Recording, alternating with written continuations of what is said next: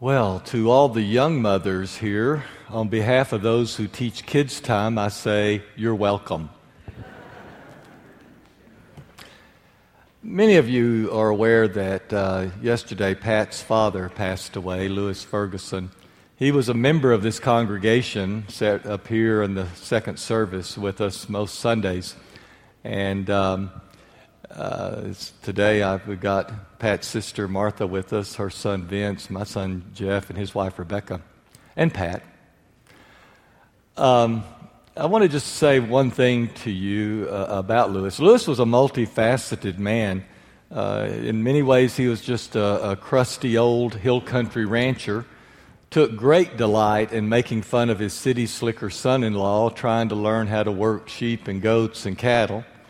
Uh, he was a very caring teacher and a very effective teacher in the public school system, which we've noticed over these past few weeks as his, uh, his old students, and by old students, I mean some of them are in their 70s now, aren't they? Uh, have contacted him to let him know how much he has meant to them. Uh, but one of the main things about Lewis was that he served for decades as an elder in the church in Junction. And whenever it was time for us to move him about two and a half years ago out of Junction and here to San Angelo where we could help take care of him, um, the thing that we hated the worst about that was taking him away from that church because it was so much a part of his life. And I want to tell you, we will always be grateful to you for the way that you embraced him. Uh oh. people like Kenneth Ray, Hemphill, Ed Houston, G. Uh, I, I, better quit naming people. Just so many of you who uh, came and visited him and talked with him and made him feel a part of this church. And in a short time, he grew to love this church greatly. And um, you mean a lot to us for many reasons, but that is one of them as well. All right, let's stand and we're going to be reading out of 2 Timothy today, chapter 1.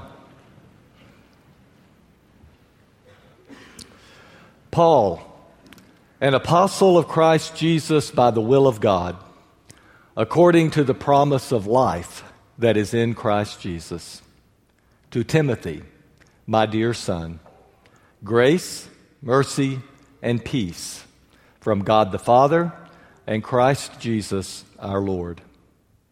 I thank God, whom I serve as my forefathers did, with a clear conscience as night and day, I constantly remember you in my prayers. Recalling your tears, I long to see you so that I may be filled with joy. I have been reminded of your sincere faith, which first lived in your grandmother Lois and in your mother Eunice, and I am persuaded now lives in you also. For this reason, I remind you to fan into flame the gift of God, which is in you through the laying on of my hands.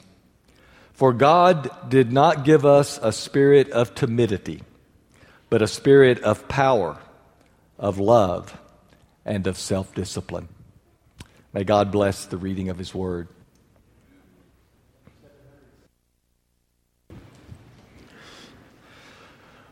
Mother's Day does evoke a whole range of emotions depending on our stage of life and our particular situation. For many of us in this room today, Mother's Day is a day of memories, just remembering our mothers who have passed on and being grateful for all that they did for us in our lives. Many of you here still have the opportunity to express that gratitude, and I wholly encourage you to do that. Uh, some of us have been planning what we're going to do for Mother's Day for several days now. There may be a few sitting there going, oh no, it's Mother's Day. Well, make plans quickly, please. I want to spend just a few moments thinking about home, and particularly thinking about how our homes or the role that our homes play in shaping our faith. Now, as soon as I say that, I have to give a, a, a, a little bit of, of, an exception there because I've known a lot of spiritual giants who grew up in very dysfunctional families where God was not honored at all. I've known some people who grew to be great men and women of faith who grew up with little or no family. But I do think that we all recognize the great advantage there is to growing up within a home where God is worshiped and God is honored. And I have really two goals for talking about this today. One is that if you grew up in a home like that, where your faith was given to you from the very day you were born until you left that home, then I want you to leave here with, with a renewed sense of appreciation for your parents who gave you that faith and to give thanks to God for having parents like that. A second goal is, is for us to recommit to whatever role we play in our current family, whether we're a mother, a father, a grandparent, a son, a daughter, wherever we fit into our current family structure, that we recommit and rededicate to being the person in that family who helps that family be a family of God to help that family be a place where those who are in the family are blessed by the presence of the Lord. As I was looking at text for today, I thought, now, what could, what family out of Scripture could we focus on to get some ideas on how a family can function well as a family of God? Now, it became obvious to me right off that there's not that many functional families that are given to us in Scripture. Uh, you know, we start with Adam and Eve. I don't think we're going to use them. Uh, Abraham and Sarah, and Hagar, and uh, Isaac and Rebekah, who had their loving sons Esau and Jacob. Uh, e- Jacob with his wife Rebekah, uh, Jacob with his wife Rachel, and his wife Leah, and his wife Bilhah, and his wife Zilpah. I think we'll skip them as well. Uh, David? No, I don't think so. One thing about looking at all the families and the honest picture that Scripture gives us is that we recognize that family life is indeed challenging. And that encourages us to do the very best we can, to realize that it is at home and in our families that we should be giving our very best efforts. Work, social life, all those other things take second place to the effort that we give in making our families the very best that they can be. Now, from the text that I read, you know the family that we've chosen. It's the family of Timothy. Timothy was a remarkable young man. He grew up in a town called Lystra. Lystra was not a large city, but it was a big town, and it was a Roman colony. And what that means is it was a military town. The town was filled with active Roman troops because Lystra was a part of the defense that the Romans had built through that part of, of Asia Minor. And also, it was filled with retired military because the Roman government would give retired Roman military men uh, a place to live in these Roman colonies. And so they would go there and be given a home to live in and live out their days of retirement. Now, Timothy was not born into a military family, though. We know his mother's name and his grandmother's name. His grandmother was named Lois. His mother's name was Eunice. And we also know that these were devout Jewish women. Now, scattered in amongst these Romans living in Lystra were Jewish people and Greek people. And they pretty much were the support system for the town. They ran the shops, they did the services and everything that, that provided for the military to live in Lystra. So Timothy was a little Jewish boy born to Eunice with the grandmother Lois, but his dad was Greek. In fact, not just Greek, but the word that's used to describe him was that he was a Hellene, which puts him as a middle class man, probably educated, fairly well off, but Greek. Now, right there, even though this family, we want to hold them up as an idyllic family, we recognize that there had to be some issues and challenges there for a Greek man and a Jewish woman to be married in Lystra at that time. One issue that we're aware of is that, that since Timothy's dad was Greek, he obviously would not let Eunice, Timothy's mother, identify their little boy Timothy totally with the Jewish community through circumcision. And therefore, Timothy grew up, even though he was a part of the Jewish community, just a little bit on the outside because he did not bear on his body the mark of a Jewish young man. And also, the very staunchly religious people of his area viewed him basically as an illegitimate child since he was not totally Jewish.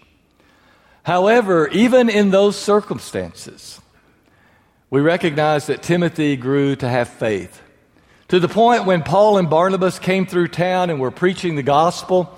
And it, it, don't have time really to go into that, but go back and read Acts 14 and about the time that Paul and Barnabas came to Lystra and the healing that was done and how the people thought they were the, the Greek gods, Zeus and Hermes. Paul was stoned to death in Lystra, thrown out in the garbage. Got up, brushed himself off, and walked right back into town. Timothy saw all these things or knew about all these things. And therefore, when Paul and Barnabas preached the gospel, they had converts in Lois and Eunice and Timothy. And we know that Timothy then became one of Paul's closest associates. How Paul loved this young man. He called him his child in the faith. He called him my loyal child my beloved and faithful child in the Lord. Well, how did that happen?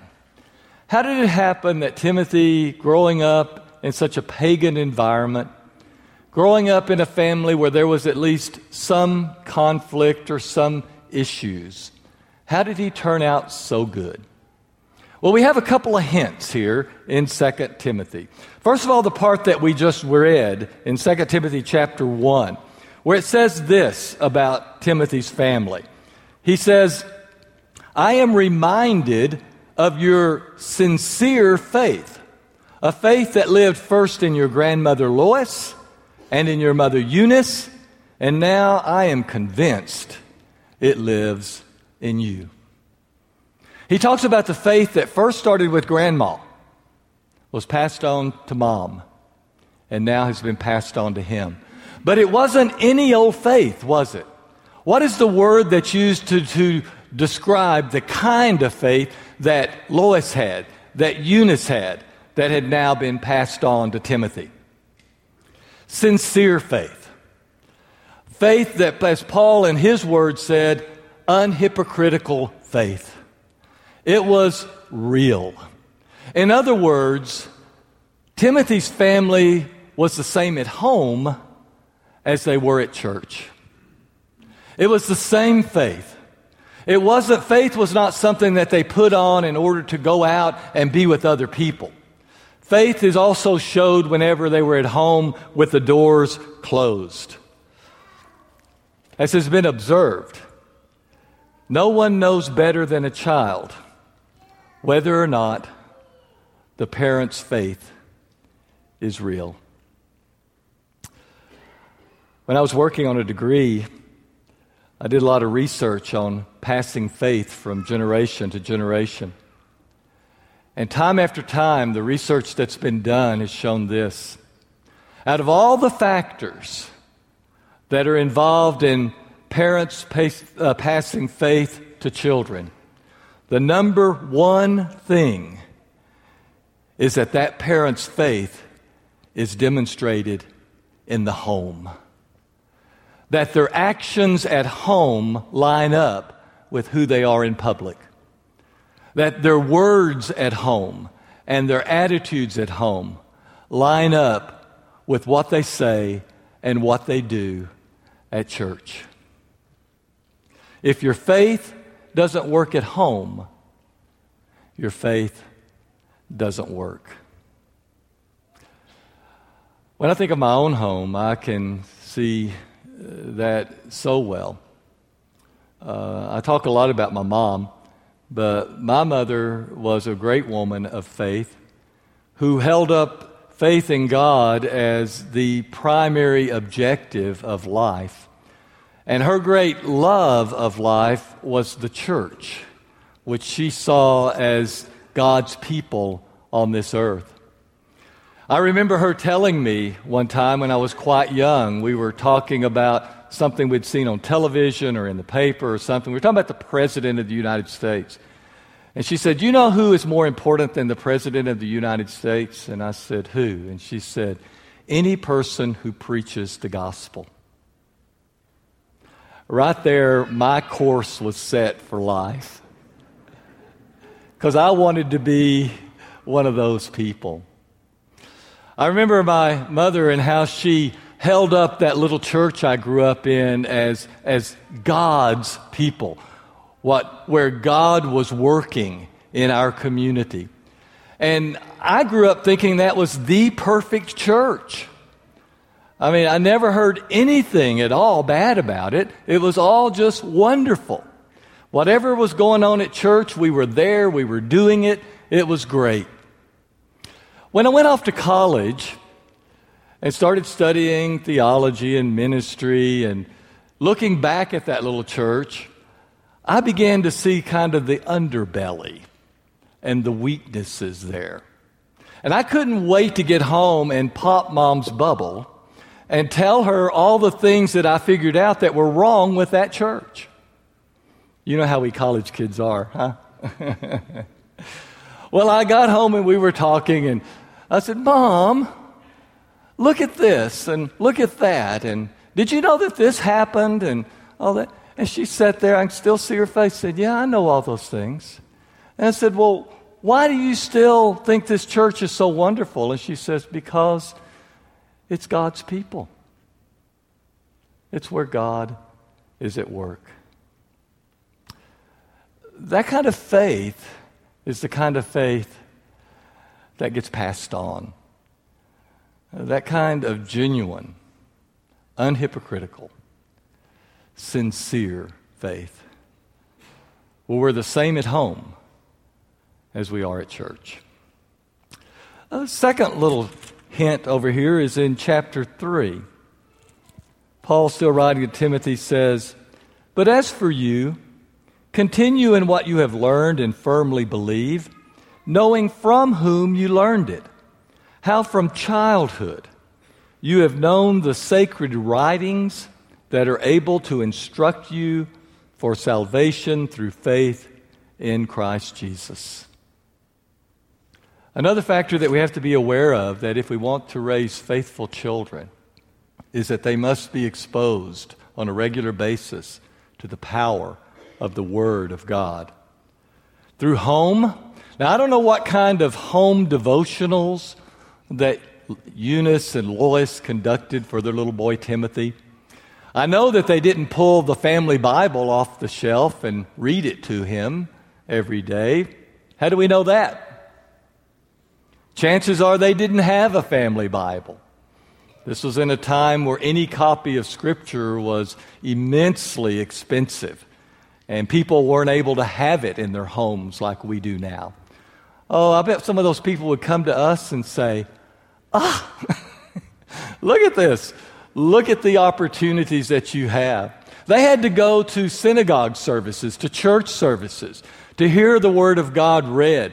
They would listen intently. They would go home and they would remind their children of what they heard and what was said. They would tell the Bible stories that they had learned. They would keep the commandment that's found in Deuteronomy that as they're walking along and traveling and as they're working side by side, they talk about spiritual things, they talk about the Word of God.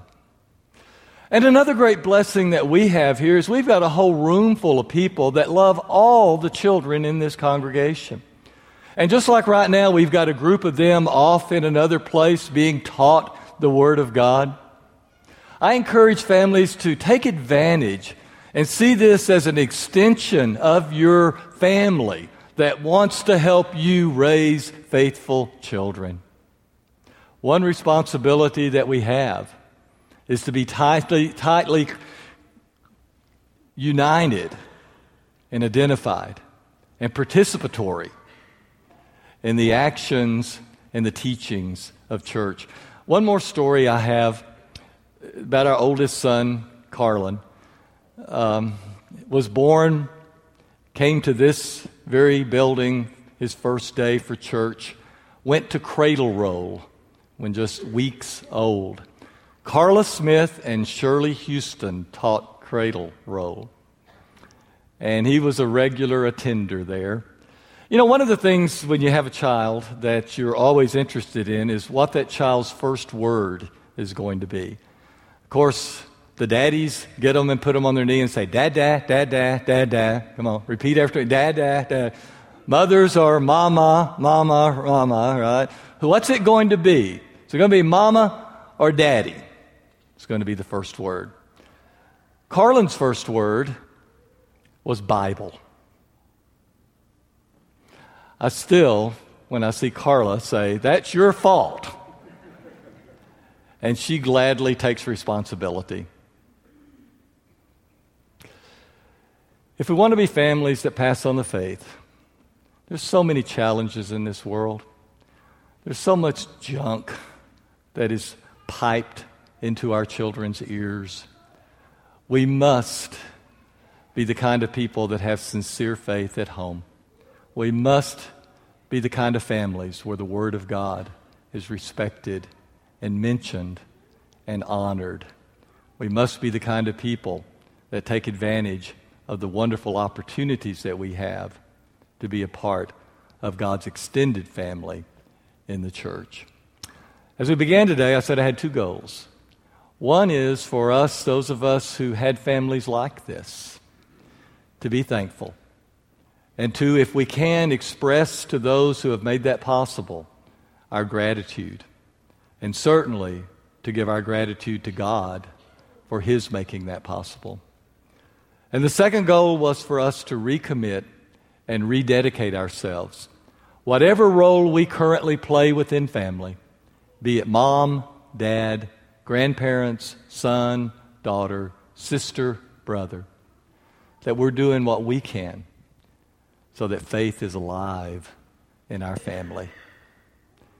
This can be a day of rededication and recommitment. We're going to stand and sing a song. Some of our leaders will be available on the perimeters of this room. Let them help you rededicate your life and give your heart and your home to God. Let's stand and sing.